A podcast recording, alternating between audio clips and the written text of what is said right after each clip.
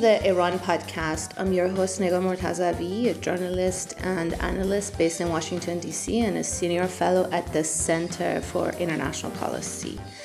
Today, we'll talk about the Israel Gaza war that's currently happening in the Middle East and Iran's role and its proxies in this conflict and the possibility of this conflict turning into a major regional war.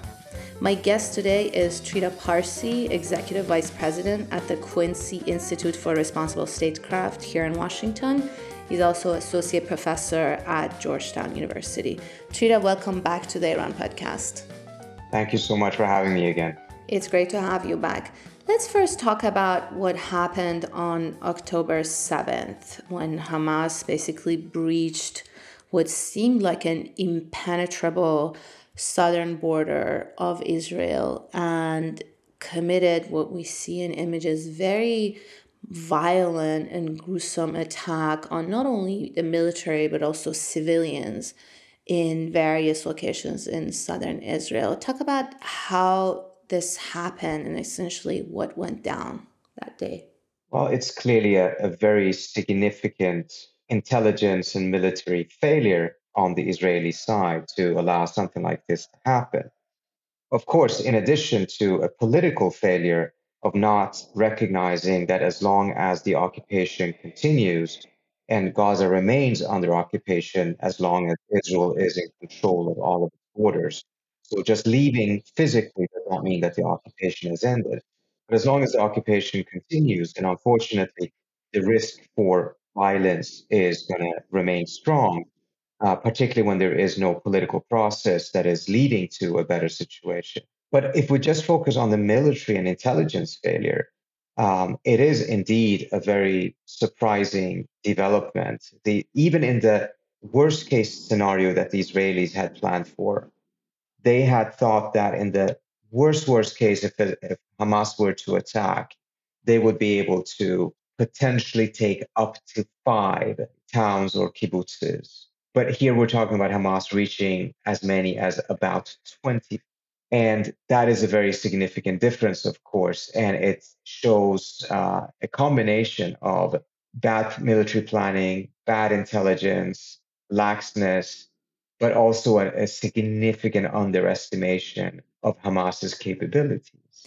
How does this tie into Israel's domestic scene? We know the government of Benjamin Netanyahu has had uh, domestic protests, a lot of challenges inside the country, with also focus on the West Bank with the settlers, the army, and conflict with the Palestinians of that area, which is actually not Hamas led. But how does this surprise element or the failure of this breach on the southern border tie into what's been happening in Israel on the domestic front?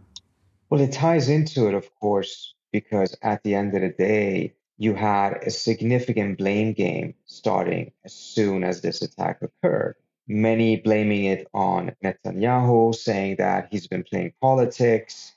He has created a situation in which not enough attention was brought onto this issue. Instead, resources were being used to protect Israeli settlers as they were attacking Palestinians uh, in the West Bank accusations against Netanyahu as well because of the fact that there's been a bit of a preference from his end to see Hamas in power because Hamas is not interested in a two state solution. And as a result, he doesn't have to worry about a, peace process. He clearly doesn't want a peace process.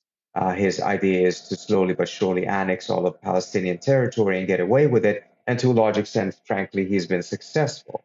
And, and the blame game between the military, the intelligence, and Netanyahu has been very, very intense. And, and that has further fueled criticism against him because of the fact that he's been using much of his time instead of protecting Israelis, getting hostages out, to actually play that blame game and essentially say that he's not at fault here.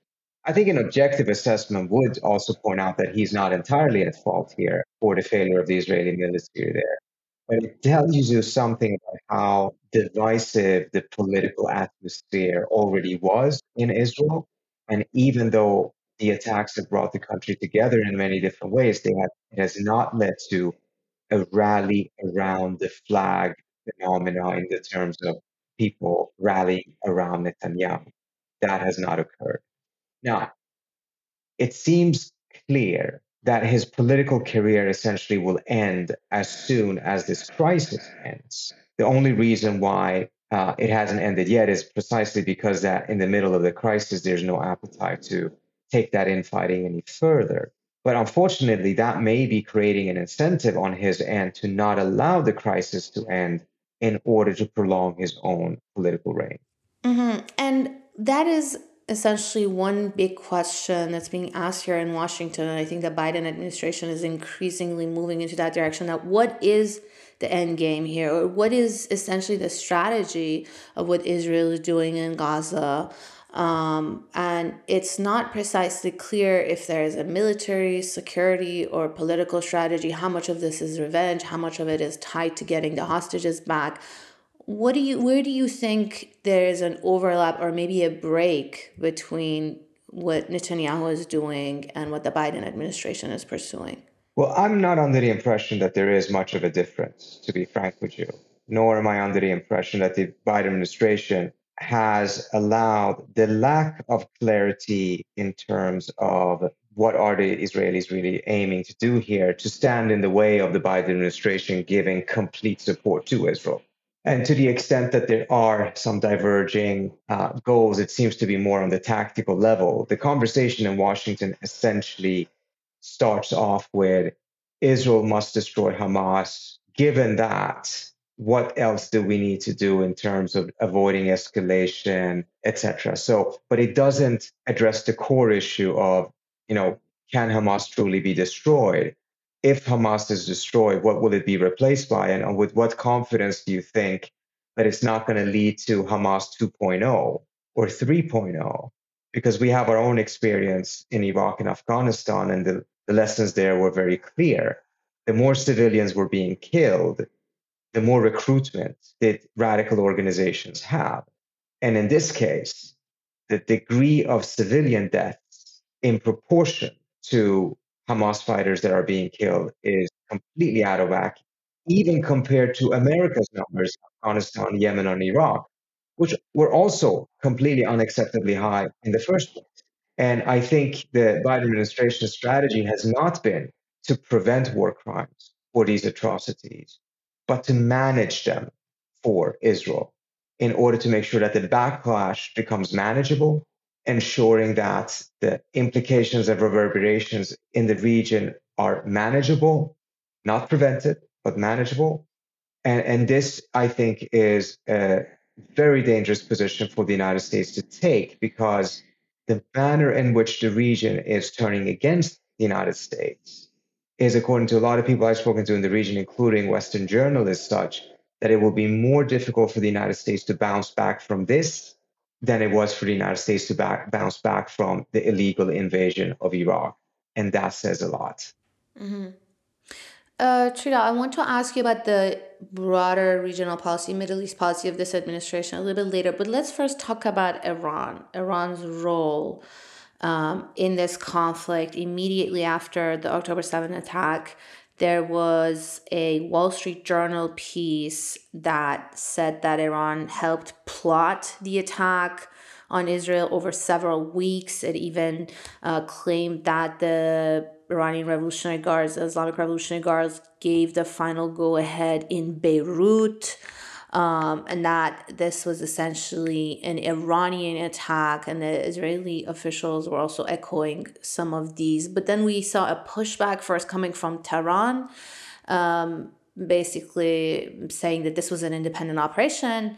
Uh, that they supported, but that they weren't planning, and also from Washington, we've heard um, from administration officials that they haven't seen a smoking gun, that this was plotted by Iran. What is Iran's role in all of this. Explain this relationship with Hamas, um, this you know claim of the plotting, and also how essentially Iran is benefiting or not from this situation.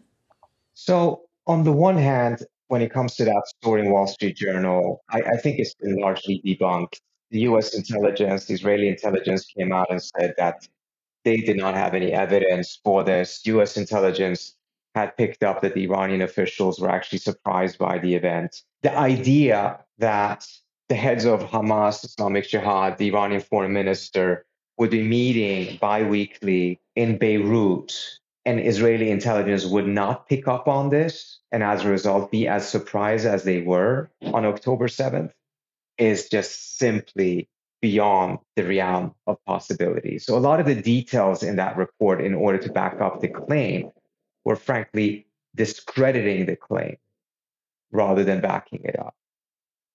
But if you take a look at a broader issue, you can definitely make an argument mm-hmm. that one of the consequences of this, at least in the short term, is that it is putting a, a, significant pause on any further normalization agreements with Iran, which is something that, of course, the, uh, the Iranians would welcome. They see normalization as something that is aimed at isolating and containing Iran to once again organize the region against Iran. And, and one can definitely make the argument that from that standpoint, the Iranians have benefited. The Iranians have potentially also benefited from the fact that the Palestinian issue is once again a major issue for the Arab world in a way that it hasn't been for the last 10 years because of the Arab Spring and internal challenges that the Arab world has been facing. And now it's back topping the agenda in a way that the Iranians have sought and benefited from in the past because it's a way for them to claim regional leadership it's a way for them to transcend both Sunni Shia as well as Arab Persian divides. It's a way to put the Saudis uh, on the defensive because the Saudis under MBS have really abandoned the Palestinians or in advanced talks to normalize relations with Israel at the expense of the Palestinians. But at the same time, there's other things that I think have occurred here that are not to the benefit of the Iranians. And so, for instance, they were themselves in negotiations with Egypt and Jordan to normalize their relations with these two countries following their normalization with Saudi Arabia. This is a very critical component of their new strategy as they have given up on the idea of being able to come to terms with the United States in a sustainable way their way of getting around the sanctions that they believe the US will never lift is to further integrate themselves with the region.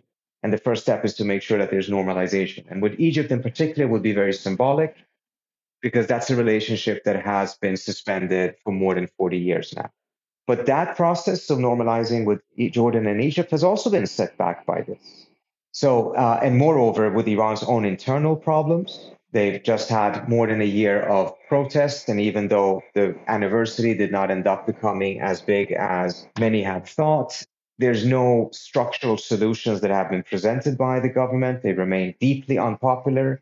At any point, you can once again see uh, a major uh, spark in the country and more protests. Under those circumstances, it, it seems extremely unlikely that they would be welcoming a conflict if they wanted to welcome a conflict, it didn't make strategic sense for Hamas to attack alone from the south and not uh, have Hezbollah attack simultaneously from the north.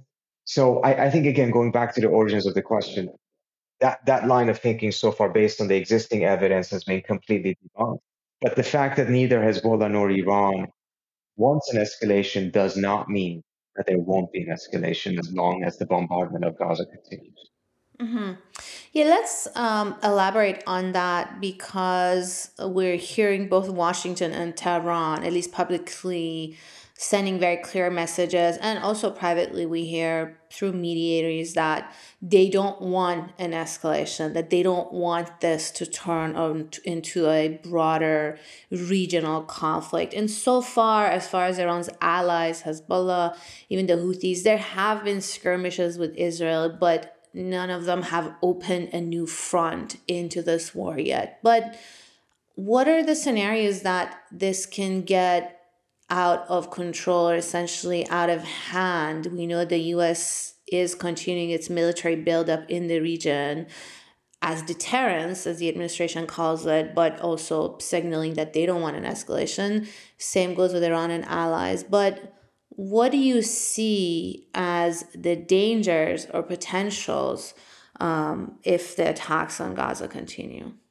I think the US's strategy of seeking to prevent an escalation, and I do believe that the Biden administration does not want to see an escalation, does not want to see a war in the region uh, less than 12 months away from the 2024 elections. But the strategy that has been chosen, in my view, is a questionable one.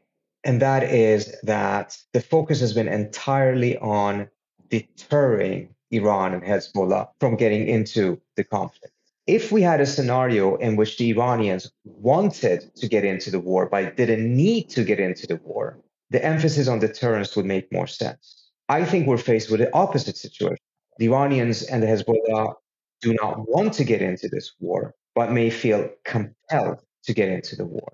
And I'll explain why. But under that circumstance, a deterrence only strategy is not likely to succeed. Now, what I mean with that they don't want to, but they may feel compelled. Well, I, again, I think the signs are clear. They're not looking for that fight. If they were, why they waited four weeks? But also, when it comes to them feeling compelled, the Israelis have mobilized 350 reservists. You don't need that to go into Gaza. If you're sitting in Lebanon, you're wondering, why are the Israelis doing that? Are they planning to go after Hezbollah afterwards? If they're successful in Gaza, if they actually manage to take out Hamas, is the next stop southern Lebanon? And in that, also an attack on Iran, because they know very well that an attack on Hezbollah very likely can uh, trigger an Iranian involvement. Now, we can make the assessment that the Israelis very likely don't want to go into Lebanon, but our assessment is not the important one. The important assessment is that of Hezbollah. What are they perceiving? And if they're perceiving that the Israelis are preparing themselves for such a fight, while the United States is doing nothing in practice to restrain the Israelis, not just in Gaza, but elsewhere, then you may very well end up in a situation in which Hezbollah makes the decision that it's not that they are choosing war, but they think that war is upon them. And as a result, they intervene preemptively, essentially, trying to complicate what Israel is doing in, in, in, Gaza and make sure that they're not sitting there and waiting for the Israelis to attack them. This is why I think the American strategy is not likely to succeed because it is not combined with an actual effort to also restrain Israel. If there was a very clear effort by the Israel, by the Biden administration to also deter and restrain Israel, then I think the perception in Lebanon about what Israel's longer term plans are would also shift in a way that could actually dissuade them from thinking that they have to strike Israel before Israel strikes Lebanon. But so far, we have not seen any effort by the Biden administration to meaningfully restrain Israel, pressing them for 20 truckloads of food, etc., and celebrating that on, on social media really does not cut it the United States has vetoed the resolution calling for a humanitarian pause at the UN Security Council. It was one out of only 14 countries that voted against the resolution at the UNGA calling for um, a humanitarian pause or a ceasefire. It has actively stood against it. And as long as that is the case and we're not seeing any meaningful restraint on the Israeli side by the US, the risk of escalation would remain very high. And it's very dangerous because it can also drag the US into it. Trita, let's uh, talk about, go back to the US policy, the broader policy towards the region, the Middle East. We know when the Biden administration came into power, well, first of all, diplomacy with Iran was not made a priority. Um, the revival of the JCPOA, as candidate Biden had promised. Um, and then the administration essentially championed the Abraham Accords as one of the main if not top priorities towards the region. The promise of taking a harder line on Saudi Arabia was reversed after Russia's attack on Ukraine. So there's been a lot of, first of all, changes from what the candidate had promised and then what the President Biden is doing, and also the overall policy towards the region or a strategy or the lack of um, seems to be backfiring now. Backfiring now. I want you to talk about this, and we saw in a way this culminate in a piece that National Security Advisor Jake Sullivan had published in Foreign Affairs, where the editors had actually go essentially go had to go back and remove parts of that piece that were contradicted by the events of October 7th and after, just uh, a little after it was published. Um, talk about the administration's overall policy towards the Middle East and what we are seeing essentially as this backlash to that. So I think the administration's strategy towards the Middle East has had one very critical guiding star, which is to put the United States back on the same page as Israel. It's been described as going back to basics, no more regime change, wars, etc. The bottom line was that the basics of America's foreign policy in the Middle East was the problem. The excesses grew out of the basics. The Iraq war, etc., grew out of the basics, and the basics was to pursue a hegemonic policy in the Middle East, where the United States would be the military hegemon, the dominant military power in the region. The administration has, despite early signals that it would be shifting away from that, has not only not shifted, it has doubled down on it. And I think the October 7th episode puts further light on how critical it has been for the administration to always be close to Israel on critical issues. That's exactly what we saw in the beginning of the administration when it chose to not go back into the JCPOA right away through an executive order, but instead ne- renegotiate a deal and hope to get a longer and stronger deal that would be more acceptable to Israel and Saudi Arabia the administration spent the first 10 or so weeks trying to coordinate and consult with them rather than actually going back into the deal. And this was a devastating mistake because the real window of opportunity, which the administration knew about, was in those first weeks of uh, Biden's term. And this was very much done because there were elements very high up in the administration who felt that the administration cannot afford to have a similar clash with the Israelis, and, and, and Bibi Netanyahu was the prime minister at the time, as Obama did during his term when he pushed for the JCPOA and Netanyahu essentially declared war on the JCPOA and felt that it was very critical for the United States to avoid that. That avoiding that was a higher priority than going back into the JCPOA. And today we see that avoiding a clash with Israel is a higher priority than preventing escalation in the region, an escalation that actually could drag the United States into the war. Because if the escalation prevention was the priority, we would have seen pressure on Israel to restrain itself. We have not seen meaningful pressure by the administration on that. Mm-hmm. And finally, Trita, I want to ask uh, you what how you think this is impacting. You did mention the normalization, the uh, Arab countries' normalization with Israel, but overall, how this would impact the continuation of that. It's certainly put a temporary halt uh, on on some of that process, and how it would impact Iran's agreement with Saudi Arabia, the continuation of that normalization, um, essentially how this conflict would make any shifts in those so I think the administration's focus on, and I would actually say obsession with uh, expanding the Abraham Accord and bringing Saudi Arabia into it is further evidence of uh, the approach to the region that they've had that has been so problematic. I mean, we're talking about considering offering Saudi Arabia major nuclear concessions and the enrichment cycle, the fuel cycle, as well as a security pact similar to that of Article 5 in NATO. I mean, the United States has never gone that far in terms of a security arrangement with the Saudis. And all of that at the expense of the Palestinians, because the very premise of the Abraham Accord is the Palestinian issue is no longer that essential. Instead of resolving it, the United States should push to move beyond the Palestinian issue. Normalize relations between Israel and the Arab states, integrate Israel into the region in security sense, economic sense, and the Palestinians will simply have to deal with the fact that their destiny is to live uh, indefinitely under occupation.